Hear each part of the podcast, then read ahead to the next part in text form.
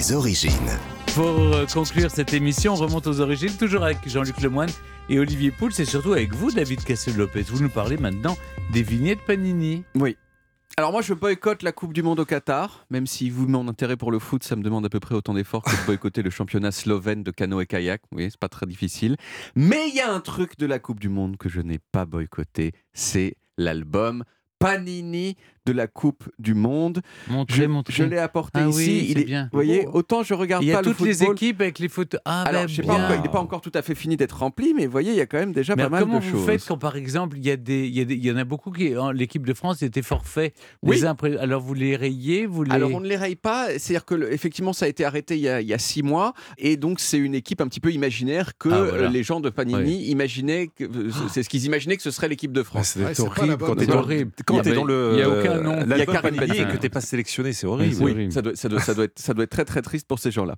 Donc voilà, autant je regarde pas le football, autant j'adore coller ces- les petites images de joueurs de football du monde entier dans un cahier où la position de chaque joueur Ouais. est numérotée. C'est une joie qui, sincèrement, s'est à peine émoussée depuis l'enfance. On ouvre le paquet d'images, on les met en éventail dans ses mains et immédiatement il y a des sensations fortes. La déception, hein, quand on aperçoit un neuvième exemplaire du gardien de but du Costa Rica, mais l'exaltation quand on aperçoit le blason doré d'une équipe. Mais alors, à votre avis, les images Panini, de quel pays ça vient? D'Italie. Exactement, exactement, et plus précisément de la ville de Modène, dans laquelle on fait, vous le savez, du vinaigre, du parmesan, du lambrusco, des Ferrari aussi, et donc des images Panini. Alors pourquoi est-ce que ça s'appelle les images Panini?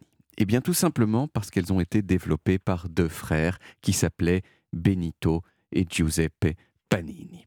Les frères Panini, ils étaient marchands de journaux et dans les années 50, ils ont eu l'idée de prendre des images de joueurs de football italiens et de les glisser dans leurs journaux en cadeau dans la perspective de vendre plus de journaux. Ça a marché très très bien au point que très vite ils se sont dit attends mais à quoi ça sert de les offrir ces Ah oui, images on va les vendre. voilà, les gens y kiffent tellement qu'il y a sans doute du bon gros bif à se faire en les vendant séparément. Et c'est exactement ce qu'ils ont fait en 1960 dans des paquets qui contenaient d'abord deux images.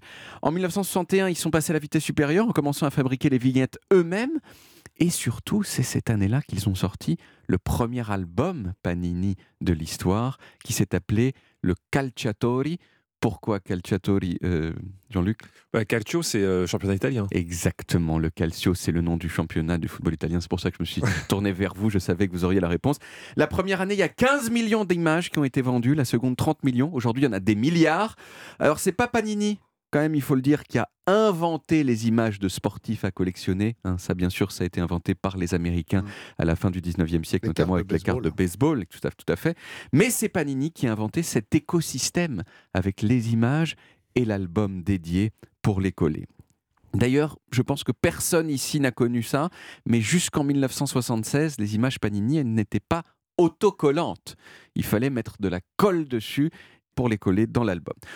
Bon, et là on arrive à un truc énervant dans les images Panini, qui sont les doublons. Euh, C'est une loi mathématique. Plus votre album se remplit, plus le risque d'avoir des doublons dans un paquet augmente. Oui, mais on les échangeait dans la cour de Peut-être, on récréation. peut faire ça. Mais c'est vrai, il y a à bout d'un moment, les, paquets, la plupart du temps, ce ne sont plus que des doublons. Il y a un mathématicien de l'université de Cardiff en Angleterre qui a déterminé que si vous voulez terminer l'album de la Coupe du Monde au Qatar, celui que j'ai apporté ici, qui contient 670 images, il faudra que vous achetiez en moyenne 4832 images Panini. Et ça vous coûtera 1000 euros. Waouh. Ce même mathématicien, il a par exemple... cal-. Mais oui, c'est ce même mathématicien, il a par exemple calculé que s'il vous manque que 19 images sur les 670, il faudra que vous achetiez encore 483 paquets pour les trouver. Oui, mais, mais Alors je- bien je- sûr, personne ne fait ça. Personne ne fait ça personne parce ne que fait sur ça. Internet. Mais il paraît, qu'il qu'il y a des images qui sont tirées à beaucoup moins d'exemplaires que d'autres et qu'elles sont donc beaucoup plus rares. Alors Panini euh, nie complètement Ah, euh, oui. cet état de fait. Ils disent